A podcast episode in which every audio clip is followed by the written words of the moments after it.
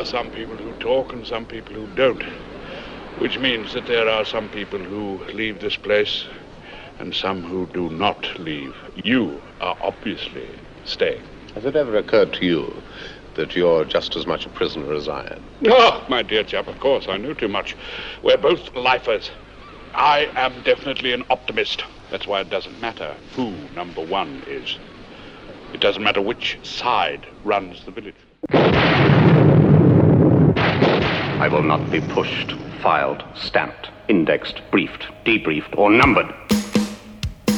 My life is my own. They're frequently dumb, but they're sometimes astute. They're always emphatic on a degree absolute. They're breaking the prisoner right down to the root. That whole T V show on a degree absolute. If you like lava lamps and weather balloons and whack-ass inflections from Patrick McGoohan, Chris and Glenn made a podcast especially for you. It's no degree partial, it's a degree absolute.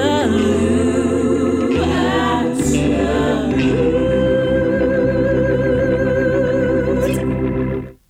Glenn. Chris. Talk to me briefly about your phone setup. My phone's my phone setup? I know that, that telephone discipline is a big issue for you. You you don't like it when an actor who's trying to get us invested in the reality of the fiction that they're trying to sell us fails to observe some detail, like when, you know, we establish that one phone goes one place and one phone goes another oh, place, sure. and then okay. they just they, they yep. occasionally don't realize there's a, a special significance to to each of their props, in this case, phones. Yep. It's just kind of like on Star Trek when they just kind of flip, just press press the glass randomly as if that's that's goes to the phasers and that goes to the engines. Do you feel like Star Trek was a little careless with its keyboard discipline? I think uh, Brett Spiner decided that he would assign something, and he, he was consistent. Uh, not everybody else was. Okay. I don't know, man. I never even noticed that. I wondered what happened to make everybody go flying out of their chairs on the bridge every time yeah. that they, they took a hit. I've already got a female to worry about. Her name's the Enterprise. Nichols was also pretty consistent as well, but all she had to do was kind of flick that one button. So, but she had that cool earpiece. She did. It sort of looked like an antenna. Mm-hmm. Because the dish, and I, I was corrected on this point once, the little dish and the, the bottom part of the Enterprise, that's not a communications disc, Glenn. That's the deflector that generates some kind of protective shield around the, the ship so that it doesn't get punctured by meteorites or, or whatever when it's flying through space. You're talking to the choir here. I, I knew that, Chris. Okay. It wasn't on the pre-employment exam at uh, Smithsonian Air and Space Magazine. If you, if you own the Star Trek Technical Manual, as I did... And, and I think still do, uh, you would know all that and so much more. Like the going, they go deep on how the uh, the holodeck works. They go deep on uh, a lot of things that they don't necessarily need to go particularly deep on. What was your question about the telephones? What what uh, what led you to this line of reasoning? Well, it's just something that uh, has has come up again and again as as we made our way through the episodes of The Prisoner. You you seem to really seize upon which actors, which number twos knew which phone their bread was, was buttered on. I mean, red is number one, orange is control, yellow I'm not really sure. I think that's uh, I think that's you're you're into into water sports. I'm not sure exactly what the yellow was for. Yeah, but I mean, weren't there episodes where we, we saw someone making casual use of the red phone? As... Red phone to, you know, call room service. The red phone yeah. to it was it was annoying. Yes. Lady, do I sound like I'm ordering a pizza? Mm-hmm. On the red phone? Mm-hmm. Uh-huh. There you go. I really didn't have a good idea for, for an introduction here. I don't know. You've you've talked in the past about how you need to listen to me through your earbuds and listen to yourself through your earphones, and it's, it's yeah, some it's some thing. Bizarre bifurcated jalopy system you got going on over there. Mm-hmm. It's a Rube Goldberg device. I, I need to thank listener uh, at Urban Spaceman sixty-four for for suggesting this week's topic, Glenn. Mm-hmm. This is this is truly crowdsourced in as much as, as a single man. Can be can be a crowd, a crowd. Sure. Who who um, thought we should rate the twos? Actually, I think he he just wanted us to maybe lavish some superlatives on the on the twos. But okay. um, I'm sure your instinct was the same of mine, which was simply that we rank our top six. Yeah. Yep. And I was determined not to make it uh, predictable, so there's a curveball in there. Oh, okay. I'd like to. I'd like to. You're going to be a contrarian. This was hard, but we'll get into it. First, we have to introduce ourselves, do we not? Yeah, yeah, yeah. We have yeah, to welcome yeah. the listener in. Oh boy. Okay. Mm-hmm. Yeah, I know. see, see, you're you're just chomping at the bit to grade me harshly. It's champing, but yes. Champing, champing, it's champing. Yeah. You know, I think I knew that, but I also just I refuse to accept it because I know what the verb to chomp is. I don't know what uh, champ is a is a noun to me. I don't know. I don't know what to champ uh, is to uh, do. Champing like, is chomping if you're a horse. That's basically the only. Okay. Difference. Like chomping, like like you got some kind of bridle around you, and you're trying to you're like biting down on it furiously because you're trying to escape. Ch- mm-hmm. Champing, whatever, mm-hmm. at the at the bit. I don't know. I remain yep. skeptical yep. of this, Glenn. It's a good bit. Um, Why are we debating the, the, the semantics of equestrian sports? That's a good question. I don't have a ready answer. Well, obviously, it's because in nineteen sixty-six, Patrick McGoohan, star of the long-running T V spy series Danger Man, resigned at the height of the show's popularity to create a new series about a spy who resigns from government service and wakes up in a serious, inescapable village where many residents, certainly not all of them, are identified only by their numbers. Surreal and provocative, silly and pretentious, ahead of its time, and innately and unambiguously and elaborately of its time. That short-lived, long-tailed series, short, short-lived, short-lived, long-tailed series was called The Prisoner. It was. We welcome you now to the private, personal, by-hand, tangent-tolerant, and properly punctuated, punch-card-driven podcast. Podcast. I've I've done that before. Where we take this unclassifiable and unforgettable television series. And we push it. It's my turn, right? No, it's my turn. Is did it? You prepare? Yeah. Okay. Yeah. All right. No. Did you make a list? I did, but all right. Uh, fold it I up. Put it in remember. Your. No, all right. Yep. Saving it put for it in a your pocket, day. Glenn. Good. Okay. Okay. okay. Uh. We push it like the hosts of a narrowband podcast about the half-century-old brainchild of a briefly powerful and possibly insane British T V star devoting their longest episode to date to The Phantom, a film in which a diminished McGoohan appears for three scenes totaling approximately five minutes. Yeah, we push it like the premise of this podcast, yeah. yeah. Although that's not entirely fair because we're talking about The Prisoner again. We're back at home. We're we're it's, it's old home. No, week, no, baby. no. We're back on safe ground. I mean, I would yeah. I certainly would not say we're we're pushing it. At this moment, but a couple weeks ago, uh, uh, just prior to your departure for uh, uh, a, a very luxurious vacation in, in some kind of like gated, uh, moated, protected, uh, I don't know, probably non-extradition treaty. Uh, moated? Yeah, it's surrounded by a moat. Okay, moated. Okay, all right, okay. All right, all right. Hmm. Uh, yeah, yeah. All right, what's my grade? What's my score? Oh, um, I'm five. Oh, very generous. Okay. In our defense, The Phantom was also very unpopular. We stamp it like Terrence as the silver-haired gentleman, the overbearing presence. We're, we're kind of, you got to file and you got to index, dude. Push, file, stamp, index. I'll not be pushed, stamped, filed, and yeah. That is pushed, filed, indexed, stamped, briefed, be... debriefed, or numbered. Yeah, it starts with pushed and then goes to stamped. It doesn't. Push, filed, index, stamp, briefed, debriefed, or numbered. Is this the hill you want to die on, Glenn? I do, I do. Push, stamped, filed, indexed, briefed, debriefed, or numbered.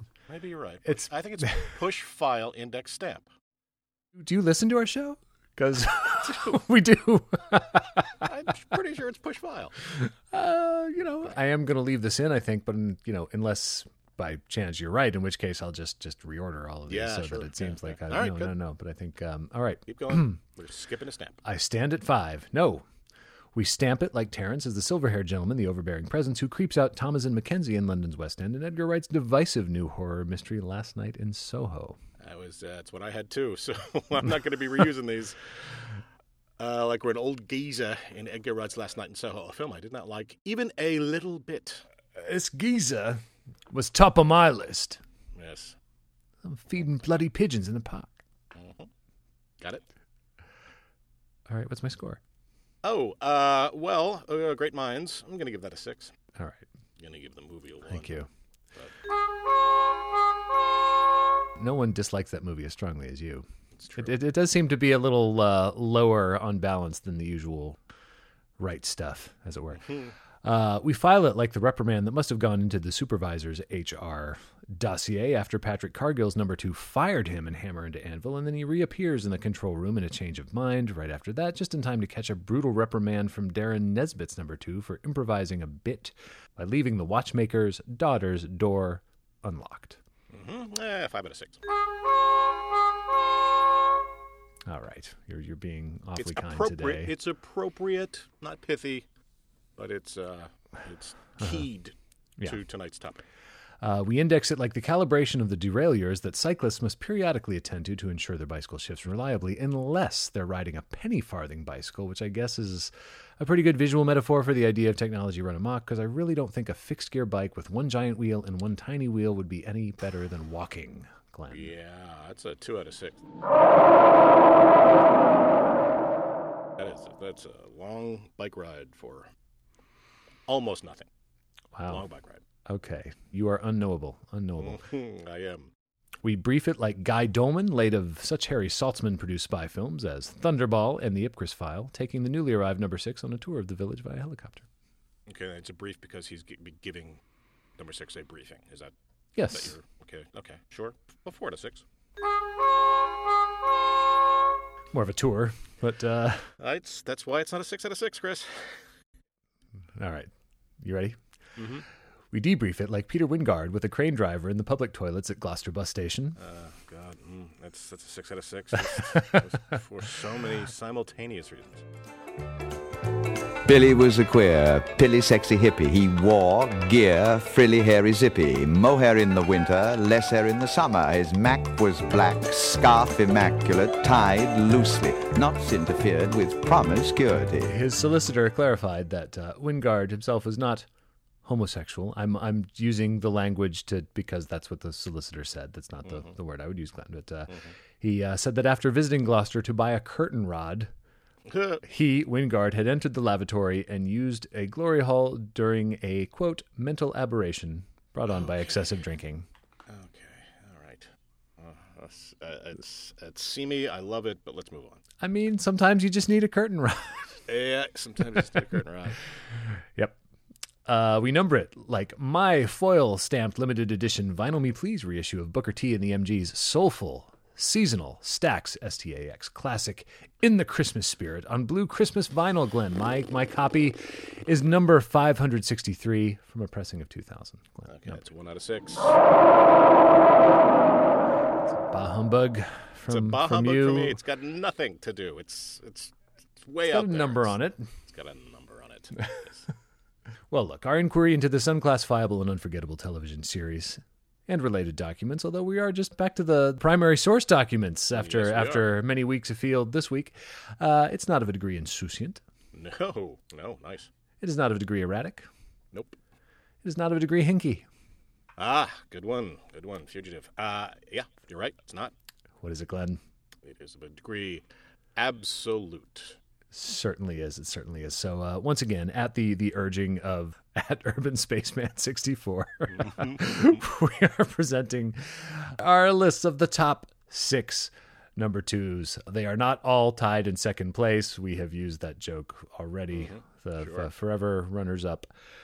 So let's let's talk methodology here for, for a second, Glenn. How did you arrive at your your picks? I'd love for this to be to some have some kind of great, you know, logical infrastructure on which I hang this ranking. It is pure gut. It is, um, I am attracted to those number twos uh, who have horn-rimmed glasses and eyes like the water off the Azores.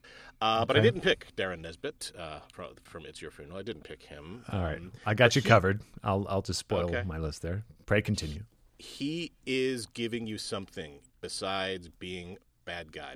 Besides being evil, he is he is doing business, actorly business. He's creating a character, um, and that's that's what appeals to me, because a lot of these number twos kind of shuffle in and shuffle out without really leaving much of an impression, because that's how they were written, frankly, or how they were acted. People just coming in as kind of day players. The ones that made my list are the ones who left an impression, and many of them, um, the impression they leave is of someone who is always one step ahead of number six. There's a confidence, there's a uh, amused quality to them that I that I re- reacted to. But uh, that's that's my I don't know criterion is uh, they they have a third dimension as opposed to just being kind of a cardboard cutout. Okay. Boy, I, I hate it when I ask you a question and you and you answer sincerely and, and knowledgeably, Glenn. Really, what, what? It really gets my goat. Okay, so I first created a ranked list of candidates based on uh, my numerical weighting of how close they came oh, to boy. breaking number six. I then cross-reference uh-huh. the screen time of each number two you divided did. by the actual number of minutes in which we know that they're number two, because some of them are not revealed as number two until the climax of the episode. What? Yeah, you know, like Missus No, Butterworth. I know, I know. Or like, I didn't actually do yeah, math. So then I created a, a matrix that I did. No, I, I totally, I eyeballed it like Sully Sullenberger, Glenn. Okay, there we go. Good Lord. I thought I didn't know you for a second there. That would be, that would be, I mean, that's, that is, that would be insane. People have done it, I'm sure. But uh, no, that's not. Uh, yes. We fly a little looser.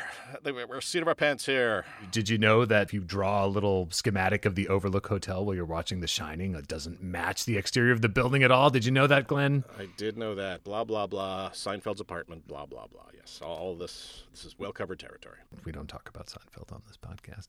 Okay. All right. So who you got Who you got at number six? Who are Number six. Who are your guys who are when my it comes guys? to number twos? Patrick Cargill, Hammer Into Anvil, um, also for his singular presence on the Many Happy Returns uh, episode, where he's... What I like about this guy, he is your bitchy gay uncle. He is great to hang out with in the lobby during intermission because he's got all the he's got all the tea. He knows he knows what's up. Uh, he also has, in Hammer Into Anvil, the clearest arc of any of any number two. Right? He's not a real character. Say say that much. Mm. He's not. He's kind of a cardboard cutout. He's a straw man. But they give him, because his arc is uh, gets defeated by number six, he describes a wonderful arc as he passes through the air that I think uh, works. It, this is probably biased by the fact that that's, this is the episode I've seen most often, because uh, as we mentioned when we covered this episode back in the day in college, my roommate and I would watch this episode over and over again because it was satisfying and immediate and not particularly um, abstract in a way that a lot of the other episodes are. Who are you working for, number two? For us! For us! That is not the way it's going to sound to X oh four. I swear to you! You could be working for the enemy, or you could be a blunderer who's lost his head. Either way, you failed. And they do not like failure here. You destroyed me. No. You've destroyed yourself. A character flaw. You were afraid of your masters. A weak link in the chain of command, waiting to be broken. Don't tell them. Don't report to me. I don't intend to. You are going to report yourself. I like Patrick Cargill. I like his kind of uh, angular, ferrety face. Uh, I like how he can be. He is drawn to be mustache twirling. But again, it's it's the clarity of the arc that I think I'm reacting to there. Okay.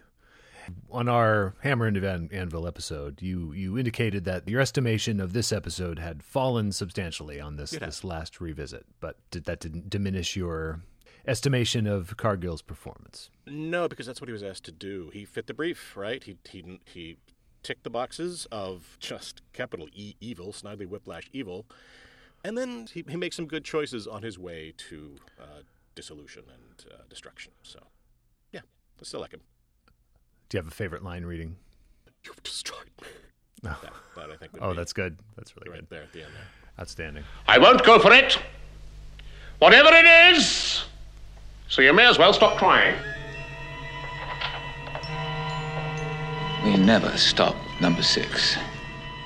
In the number six position, I have Darren Michael Horwitz, better known by his professional name of Darren Nesbitt. Okay, good for you. Yes, from A Change of Mind. Uh, the the brill-creamed blonde hair, the glasses chewing, the phone acting. Yep, yep. The zeal there you go. I forgot about that. Yeah. With which he expounds upon the capabilities of the new super-strength mopropamates. Mm-hmm. Um, she was given a drug yesterday, one of the new super-strength mopropamates that we've developed. She doesn't know anything about it, of course. Yesterday? Hmm. Well, the drug remains dormant until triggered by the nervous system, and then it releases itself uh, to the desired quantities to produce instant tranquility or, you know, temporary oblivion. Still with us, Glenn. Born nineteen thirty-five, he's eighty-six years old. He was in something last year called The Haunting of Margam Castle. Okay. Unclear whether that's a television series or or a, a movie or a TikTok or or whatever, but um, uh. He's the guy who, um, in the the special features of the network Blu-ray Prisoner set, was uh, recalling how he didn't have any clue about the motivation of the character or, or what the village was, or and uh, that McGoohan, who of course had loudly fired director Bob Asher before lunch and taken over as director, just just kept yelling at him not to play at his comedy. Yep, I could not provide any any clarification as to uh, what Nesbitt was doing wrong, or or what objective of the scene he was missing, or, or anything like that. So four decades later, Nesbitt still seemed sort of irritated yeah. about this, but, uh, you know, agreed to uh, participate in the documentary. So mm-hmm. anyway, he's he's my number six, is uh, Mister Nesbitt. I'm glad you mentioned him. He was my number seven. He was my honorable mention. He was the one who got nudged off my list, and not just because of those eyes. But yeah, I, I like that you picked out the phone acting, because that is something, that's a choice he made. It's a big choice, but it it fleshes out the character a little bit. He is someone who is trying to get the word in edgewise, and he is being obsequious to number one. And uh, yeah, that's, that's uh, he, he sets up, this is what a good actor can do. He can set up a relationship uh to someone who we don't see or hear, right? That's, we know the nature, the timbre of that particular yeah. relationship. And I, I feel like most of the, the twos, when they're being uh, threatened or, or berated or chewed out or whatever by number one, they're just signifying that by repeating what's supposedly being said to them on the other end of that phone. Yes, yes, yes. The Bob Newhart effect. Nesbitt throws in a little of a, oh, thank you. Thank you very much. Like yes. uh, he's a So number one is, is flattering him as well. All right. My number five. Number five. Kenneth Griffith, the girl who was death, and, of course, the president in Fallout. Um, I don't know. I just like what this guy's serving. He's funny. Yeah. I, I think he's very, very funny, and I think uh, he's having fun, and I'm glad he is, because someone should be, and it doesn't seem like Patty McGee is. So he just has this um, very squirrely charisma. He he is a uh, comedic actor who has great comedic timing, uh, great comedic delivery. Um, yeah, that's just I just I just like like this guy. Whether he's dressed up as Napoleon or he's got a powdered wig, he um, he projects this wounded authority figure. He is uh, someone who who is fighting f- to be respected and uh, losing, and I like that. It's certainly a relatable position to be in. I don't know. I think uh, I, I wish I didn't remember him more vividly as the president in in uh, Fallout than I do as uh, the the villain in The Girl Who Is Death. Yeah, he's he's trying to launch a rocket, right? Yeah, to, he's not, he's, he's not giving much to do. Right. He's not given much to do, but you know, I think, and I'm letting the Fallout stuff color his placement on this list, which isn't fair, but it's just flying by the seat of my pants. All right. Uh, for number five, I'm going with uh, Anton Rodgers from The Schizoid Man. Uh, really? Yeah, yeah, okay. Because, right. uh, you know, he's uh, old old pals with uh, Flapjack Charlie Curtis, uh-huh. uh, who he remembers um, even a job from the Black File doesn't suppress old Charlie's appetite. And he, he complains that here he is stuck in admin. Uh-huh. So I, I infer from all this that uh, Anton Rodgers is a guy who has uh, garroted a, a mofo or two on, mm-hmm. on village orders in his, his time. We're still trying to discover why Rover killed number six. Was that a hell to pay? Mm. You're to return immediately to report your failure. My failure? You wanted him broken. I've broken him. I wasn't an ego berserk. Well, nor was I. You studied him. You should have known. It was your idea. That's a strange thing to say. You know it wasn't. No, certainly didn't resist. Bearing in mind its origin, no, I didn't. Nor did you. He died in two thousand seven at the age of, of seventy-four. Um, so I think he was working right up to the end. He died of a, of a heart attack, seemingly. Suddenly went on after The Prisoner to appear in Day of the Jackal and Dirty Rotten Scoundrels. Mm-hmm, sure. Yes, along with Scrooge, as you as you pointed out, um, mm-hmm. which which was the real eureka moment for me. Yeah, discovering that I, I could recall that song that he, he sang, though I didn't like recognize him in in hindsight. I think the fact that he is playing a, a two who has a relationship with the person he believes six to be, the the mm-hmm. doppelganger uh, of Charlie Curtis, gives him kind of an advantage over over. some of the other other twos, and gives us a little more insight into the the nature of this this charade and what the village is. And then the way he plays that scene in the in the Minimoke at the end, like after he realizes that he's riding along with, with Real Six, not Flapjack Charlie. You have to go back and, and watch this episode after you know how it how it ends again to to pick up on the the detailing he's putting into this his performance at, at this point. We we talked about this on our Schizoid Man episode. Why would you bother letting Six get on the helicopter at all if you, you knew that he was an imposter, yada, yada, yada. But he does get a minute or so once he figures out what's going on to uh, kind of calibrate his reactions to to Six and the Minimoke. So uh, Anton Rodgers. Anton Rodgers. I, you know, it surprised me when you came up with it, but I do remember a lot of his line readings. And again, they're not like... big choices he makes. He, his, too, is very restrained, very much a person who's stuck in admin. But just the way he says, a la carte, table d'hôte, uh, when he's uh, serving breakfast. Or, to your point, that last, the very last moment in the episode where he comes up to Six with a kind of sad look on his face. And there's a pause that he puts in that final line that makes it for me, where he goes, Susan, died a year ago, number six. Uh, it's a good yeah. choice. It's a good choice. It's not showy, as I say, but he didn't need no. to be. He he he is a um, he is uh, a company man through and through. Now, since he knows he is talking to someone who didn't know Susan, because Susan was uh, Flapjack Charlie's former spouse, that, that right. note of sadness. Um, mm-hmm. He's not trying to empathize with someone who has experienced a loss. So what I infer there is maybe maybe there was a little something between Anton and uh, and Susan. You know. All right. Okay. Don't. Don't hurt photo yourself. That she had of her with like the it was like a feather boa or something. I mean, she yeah. was, yeah, I was. Uh, you're gonna want to limber up before reaching that far, but okay, go ahead. I appreciate that. No, I'm, I'm not gonna, I'm not gonna. I am gonna poo-poo on it, but uh, t- but yeah, sure. No, we are we are here for everyone's outlandish theories, including including our own, Glenn. Okay, who's your number four? My number four, of course, the great and good Peter Wyngarde and his eyeliner. Number two, Checkmate, partly because of his performance in the episode and partly for his lingering contribution to the art of rap. Uh, a little bit of both. But Billy loved his puritanical gear, his boots, his braces, his hair, and something else which was quite rare. Kenny was a doer, pimply silly drear, whose only joy was knocking down a queer. Um, I, I just like, as we talked about when we did this episode, he is not phoning it in. He is fully present in every scene. Uh, he is given more business mm-hmm. to do. He's given yeah. a scarf uh, that he uh, wears very fetchingly. A little, little longer a, than most of the scarves that we see. A little bit longer uh, than most yeah. of the scarves. He uh, kind of handles an umbrella in a slightly different way. He jumps off the screen in a way that mm-hmm. uh, a lot of the number twos don't.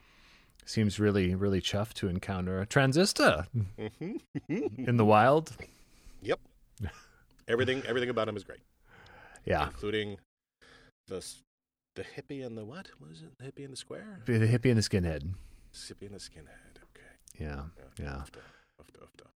Yes, goes on to uh, far greater recognition and fame and... Um, was it Department H or Department J? I think Department H, and then Jason King was the spinoff mm-hmm. of, of yep. uh, Department H.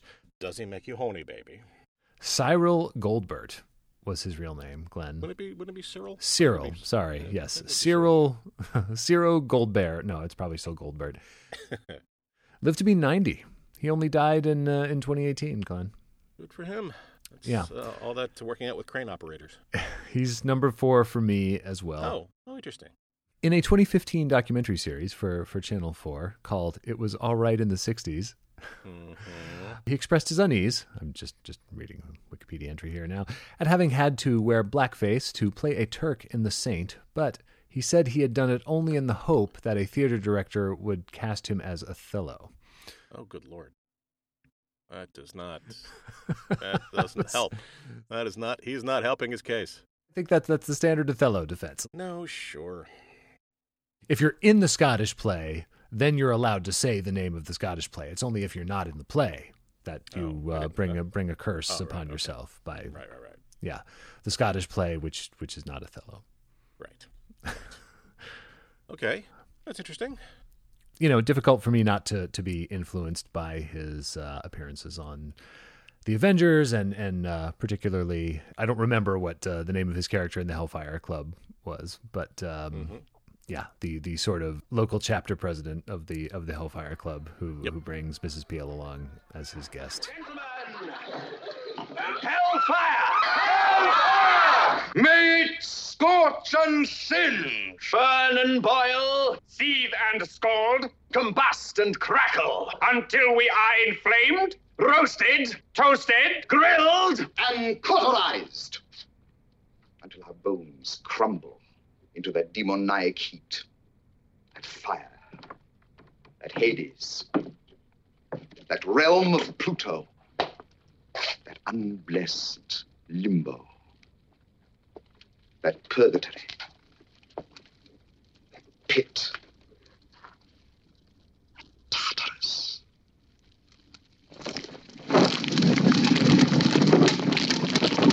Gentlemen, Hellfire!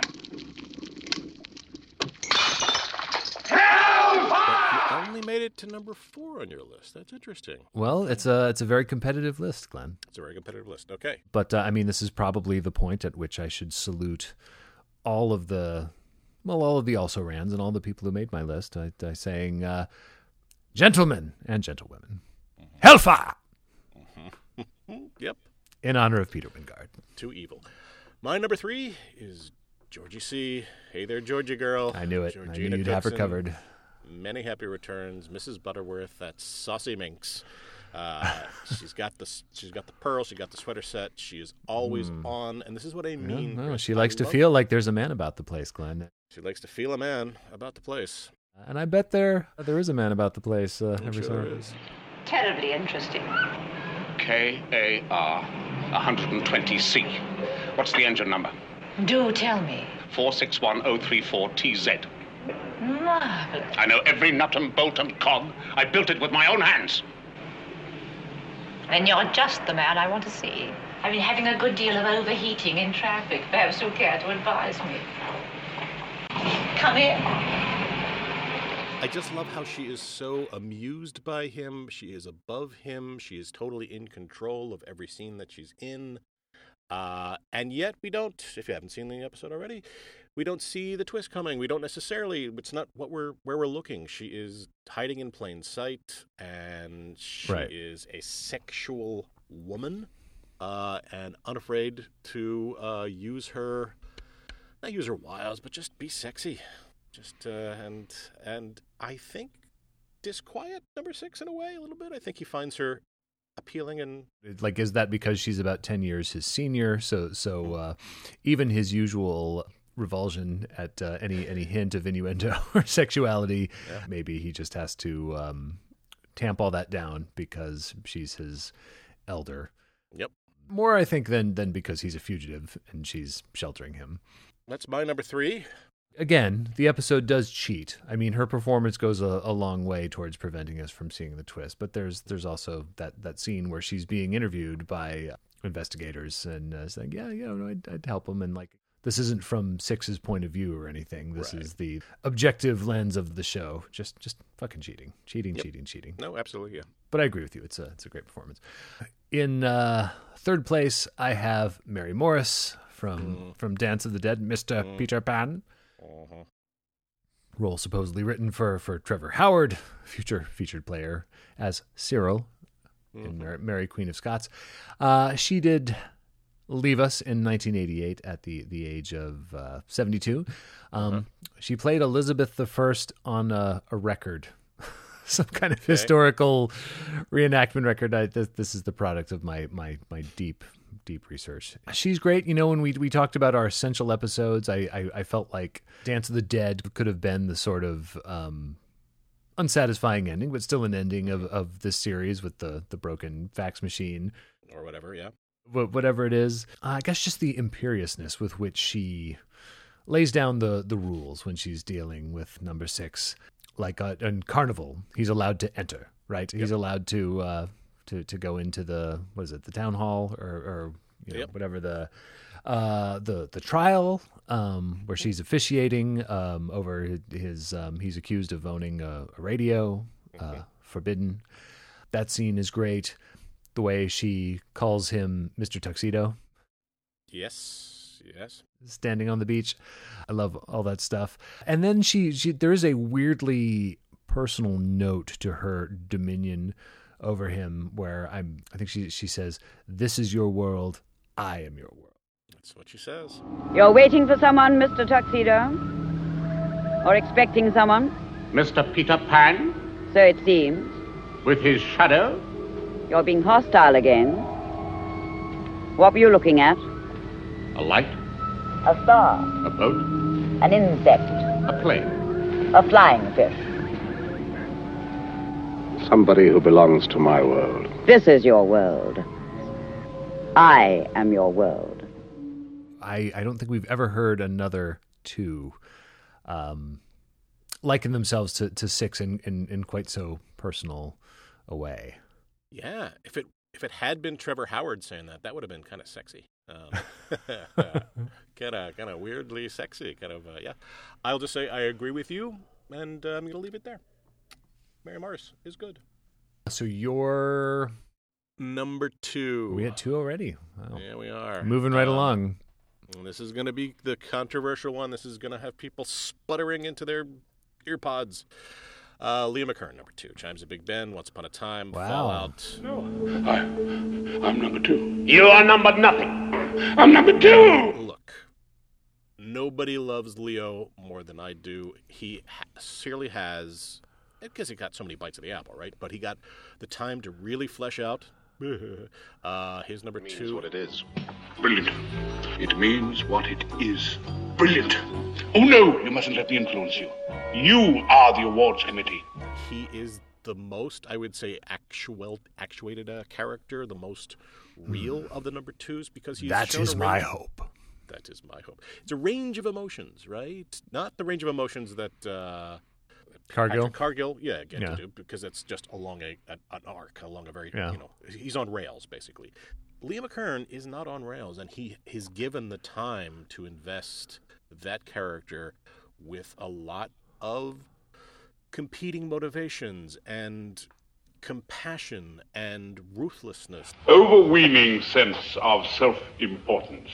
While here, his egomania has, if anything, increased. It is just a great performance, but there's one better. Wow. Well, you, you really have me in suspense now, Glenn, because I, d- I did wonder how we were going to get around the problem of, uh, like, I almost wondered if we should recuse McKern from the list because it, it just seems so unfair. And, and, and certainly his appearance in The Prisoner's Shattered Visage twenty uh, years after the, the original series really yeah. permanently uh, ensconced him in prisoner lore forever and ever. Okay, um, my number two, and, you know, she could, maybe she should have been my number one. Tick, tick. It's Rachel Herbert, of course. Of course. From Free For All. Uh, still with us so far as I have been able to determine. Born in nineteen thirty-five. Her most recent credit was in nineteen ninety-four, so she seems to have uh, have left the business. Um, for most of this episode, she is, of course, number fifty-eight, uh, mm-hmm. the, the driver and aide assigned by the reigning number two to the candidate number six when he stands for election in the village. She has some sort of unspecified uh, Slavic, I don't know, dialect that, that she speaks. She and, and Six can't talk to one another very effectively. Lie. Is it a zone? Ah! Lie. Is it zone? Lie is it zone? Lie is it zone? La Isitona. La Isitona. But she is awfully enthusiastic and cute, which makes her, her turn all the more chilling when she starts slapping him and slapping him and slapping him mm-hmm. uh, with the tick, tick, tick, tick, tick, okay. tick, tick, tick. I think we're, I think we've identified your kink. Uh-huh. Good to know. Good to know. No, see, what I really like is when, when she, she asks me, I'm sorry, when she asks Six. Uh, Will you never learn? This is only the beginning. We have many ways and means, but we don't wish to damage you permanently. Are you ready to talk? Will you never learn? Which is classic, like, almost cartoony villain speak, right? Will you never learn, puny human? Like, it's very... Yeah, I mean, it's it's much better than Will You Ever Learn. Sure, sure. You know, because that would that would be a that would be a cry of frustration. That would that would be a uh, frustrated parent. No, no anguish. This is uh, you know without the the cruelty. And she doesn't push it because she's been going. She's been playing big throughout the entire episode, just ebullient. And uh, here she is, kind of reined in, completely in control. La is it zone. Zone. I like this pick. This is a good pick. Rachel Herbert. Tick Rachel tick. Herbert. Tick tick. All right. Who could be better than Rachel Herbert? Who could be better than Leo McKern? Glenn, tell us. You insist on living a dream. You may be taken for mad. I like my dream. Then you are mad. Now go on up to the town hall. May I? You may enter tonight. It's Carnival. Uh, we've already touched upon her, as it were, Mary Morris, Dance of the Dead, that thin-lipped smile. When you want to talk, who radiates balefulness and just pure evil, the delight she takes in, in, in lording over other people and... how in the scene in the trial she kind of seemed like she is actually being his friend, but she is always three steps ahead of him. She's always in complete control.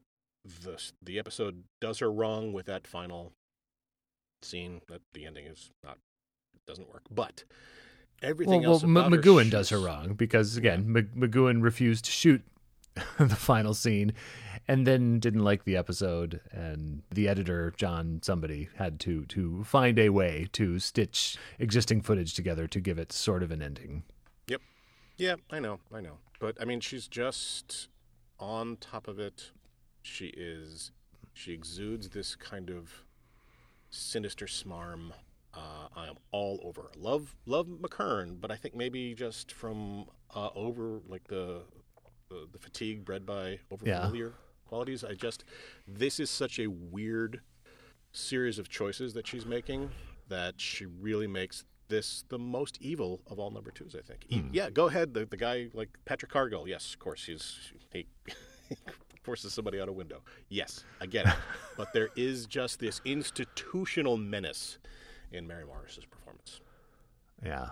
You said on our Dance of the Dead episode that she reminds you of your mom. She uh, she has the same uh, hairstyle and uh, the same frame as my mother did. Yes, that's uh, neither here nor there. Uh, what are you What are you saying? What are you okay. getting? At? We don't abide nepotism on this this podcast either, Glenn. Yeah. All right. Well, of course, at number one, I have that flexibly hipped old Rumpel of the Bailey himself. Obviously, yep. I have yeah, uh, yeah, yeah. Leo McKern, uh, um, a three-timer. He's like like Jeffrey Wright in the Bond films, Glenn. He's uh, he is mm-hmm. a three-timer. Um, Chimes of Big Ben, Once Upon a Time, and then A Propitious Time later. Mm-hmm. Pulling a Lazarus in Fallout, pulling a Mister Spock, pulling a Jean Grey, pulling a Superman, pulling an Agent Coulson, mm-hmm. and uh, coming coming. back from the dead with a, a jolly old laugh and some, some green smoke and mm-hmm. all of uh, the attendant pageantry. I feel a new man!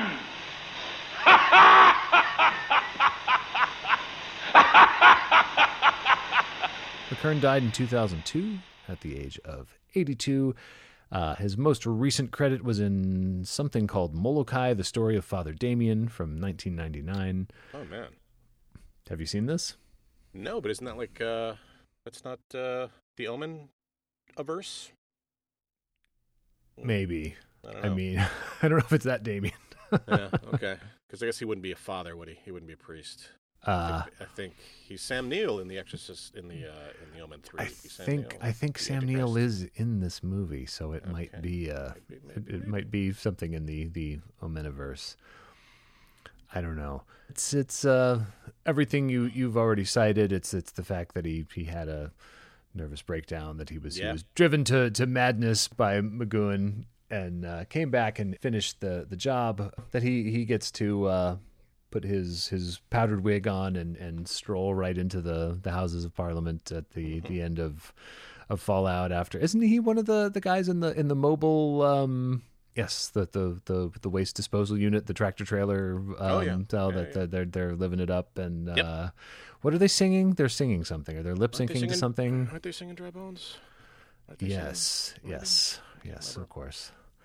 A, a guy who has variously been, been heard to say that that McGoohan was a was a terror and that it was a nightmare, and, and also that it was a, a great experience and that, that McGoohan was a thrilling collaborator. And um, maybe both of those things are true. Why not both? Why not both? Yeah, why, why not both? I think we agree that uh, Once Upon a Time is the finest individual episode.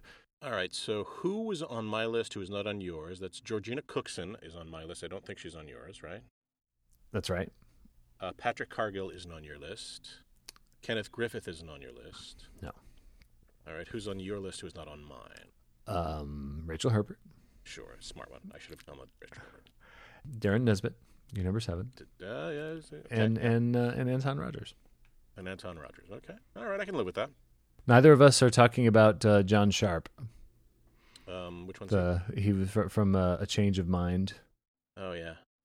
I'm going to get to him. Do you, do you have any, any superlatives? People who didn't make your list, but they still are worthy of, of uh, some, some honorific or other? Uh, no, I can't think of any. I mean, like, uh, what's his name? Um, uh, no, I can't. The, the mustachioed okay. number two with the glasses, he's kind of the, the most basic number two. Colin Gordon? Colin Gordon. Most yes, basic. I uh, I gave him most ulcerous. Yeah. For the way he's downing that that milk in A, B, and C, not in The General, but of course mm-hmm. A, B, and C was supposed to take place after The General. So, sure. uh, compounding his his failure um, by allowing Six to uh, Kirk the General into uh, self-destruct mode. Um, mm-hmm. Presumably that that's why he's drinking milk all through A, B, and C. But really, I, I'd like to give that that episode's award to the the big, vibrant, pulsating, curvy red phone, but I can't. Uh, yeah. I have I have consulted the bylaws of this podcast, and I and I can't. So, most ulcerous is uh, two-timer Colin Gordon. Mm-hmm. Mm-hmm. Although ulcerous, in the case of like kind of scabrous and gross, is uh, John Sharp, who is kind of giving you Sydney Greenstreet a little bit. That's you true. Uh, stupid woman. Yes, stupid. Uh, yeah. Also, a little jobby. He's giving you a little jobby. He's giving you kind of slimy. Um, and again, I, again, evil capital E, but just too one note. Too. He, he has no place to go. Right. He's he's yeah. he's kind of keeping it at eleven. Throughout. So I still think Mary Morris is much more evil than he is. He, like, he wants to be yeah. Mary Morris. He wants to fit into the tights, too. But yeah. I mean, like, he wants to be Mary Morris. I gave Georgie C. most hospitable. Sure. You know, because, no. I, I mean, she invites him into her home, his home. Yeah. Gives him her husband's clothes, lets him drive his old car, mm-hmm. you know, feeds him those white bread mayonnaise, fucking horrible-looking sandwiches, or yep, promises to bake him a birthday cake, and and does keep that promise. It keeps promise, yeah. So, um, really, you could not criticize her as a as a host, as an as an entertainer. Very considerate. Yep. Evil, probably, but um, oh, sure. Not without manners, Glenn. And uh, as you've already she's said, British. You know, she she's still got her. Um, Joie de vivre. Mm-hmm. Yep. She certainly does. She, she could. The uh, Lotus isn't the only thing that's overheating in traffic when uh, uh-huh. when Georgie C is uh, behind the wheel, Glenn. Yeah, yeah, yeah. She's just so good. She's just everything about her. Everything about her. Every last damn thing about her is just so good. Uh, most Napoleonic is uh, obviously Ken sure. Ken Griffith. I mean, that's mm-hmm. that's a that's an easy one. I think John Cleese would make a good number two. He has that kind of straight backed. Um, hmm.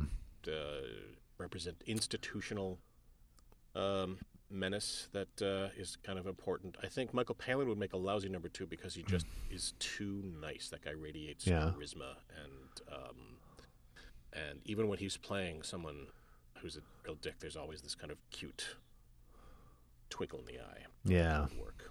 Um, Graham Chapman would have made a good number two um, because he could embrace that kind of uh, doctor, you know, I'm a big professional and you know nothing, that kind of thing, which some of the twos have. Um, uh, what do you think of Diana Rigg? Oh, wow, that would have been so great. Yeah, I would have, would have loved that. Mm-hmm. Obviously, I would have loved that. Mm-hmm. I don't know, man. All all my um, all my, my picks, they seem so so basic and obvious. Uh, I, just people who sort of occupied the same space a generation later or half a generation later. I'm like, obviously, mm-hmm. Anthony Hopkins could have been a two. Um, sure. You know, uh, Brian Cox could have been a two. Mm-hmm. Um, really, really any of your Hannibal Lecters, probably. Maybe maybe not Mads Mikkelsen, but... Yep. Uh, Tilda Swinton? Yeah, I'm sure she was. Somehow, I'm I'm certain, I'm certain that she was. Quentin Crisp would have made it good too. I, I can't think. picture Quentin Crisp.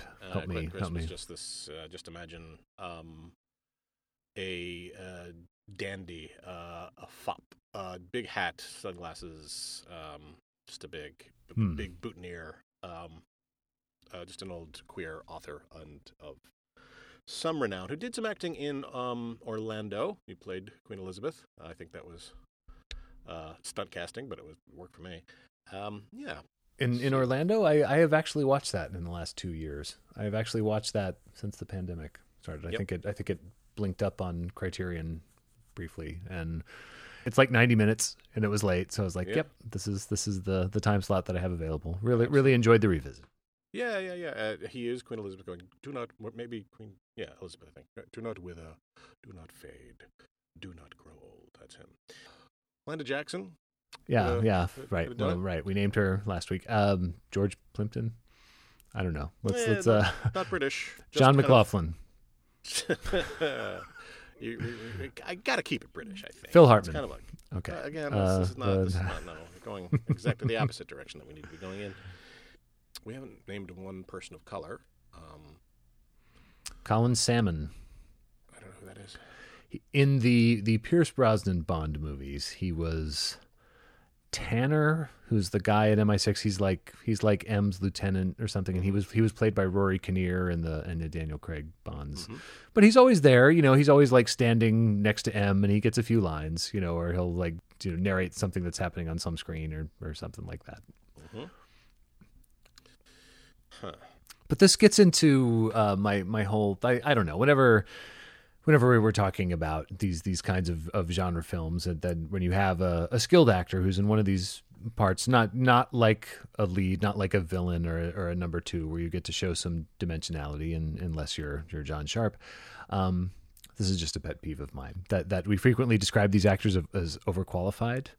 That just seems dumb to me because I mean, like every actor at that level is is probably overqualified, you know, yeah, and there's and there's no project that that allows an actor to do everything that they're capable of. So, just why say that? Like you say that, but then then you see Angelina Jolie in Eternals, and you're like, that's Angelina Jolie in a jumpsuit. That is not Athena. That is Angelina fucking Jolie. And don't tell me it's not Angelina fucking Jolie. You're saying she's she's overqualified to be in? I I read your review. Your review I'm, very is long.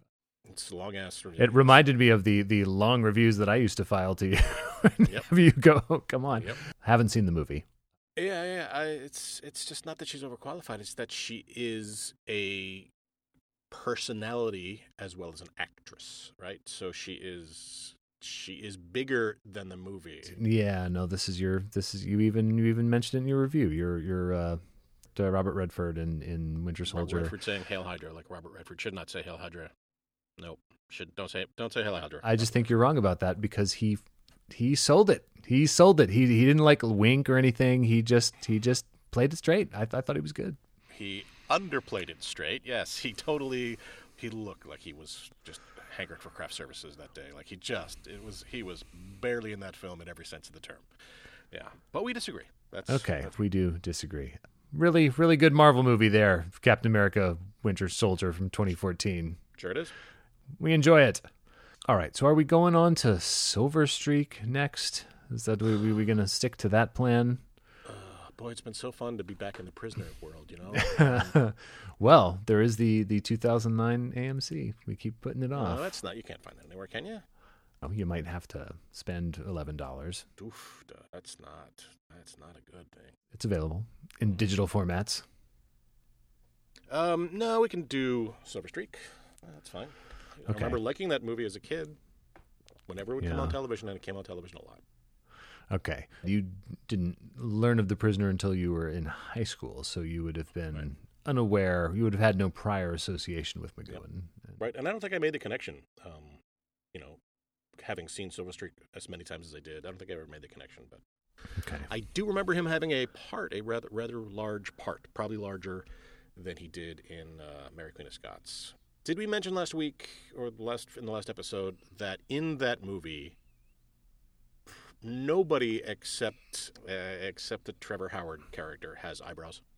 There's just no discernible eyebrows in that movie. In Mary, Queen of Scots? Not on Elizabeth. I think she shaved them off, or at least not on um, Mary. Not on Patty G. Just no eyebrows. It's an eyebrow. It's an almost largely eyebrowless film. We knew each other a long time before we embarked on this journey together, Glenn, but I did not realize that you were so attuned to the eyebrow content of, of any any film. Yeah, I mean, it's it's a thing. Flesh-colored eyebrows. I have them, so I'm very sensitive to. Yeah, but your eyebrows read on camera. I can I can see your eyebrows right now. That's good. The, the glasses help. This is one of the reasons I wear glasses and not contacts. All right. It all comes out. Mm-hmm. Okay, so Silver Streak next week. Till then, be seeing you. Be seeing you.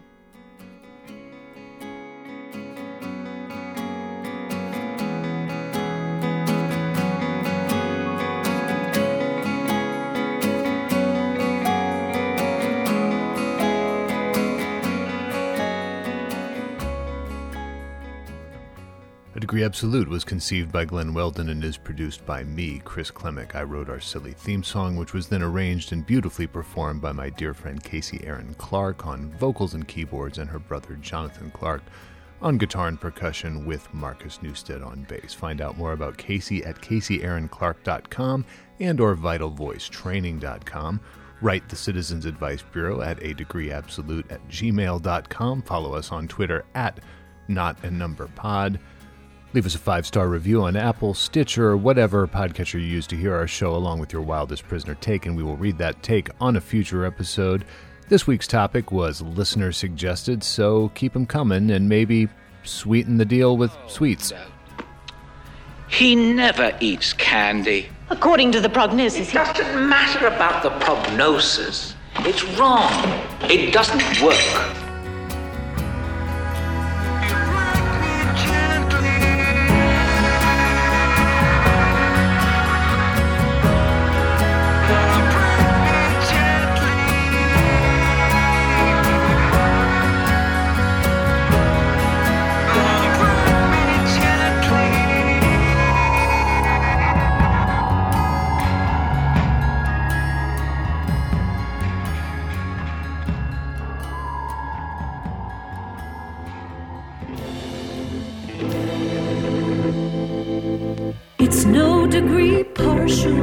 It's a degree absolute, absolute.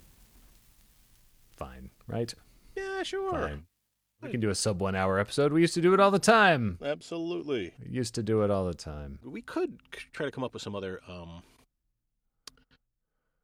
prisoner-themed rankings um, for a future episode. That makes sense yeah. to me. Although I worry we're going to start repeating ourselves more than we already are. So we would need to come up with a really good, uh, off-the-wall, wacky, wacky um, kind of uh, category, rubric, what have you. Hmm. I'll think about it. Some Something related to Kasho. Let's see. Kasho.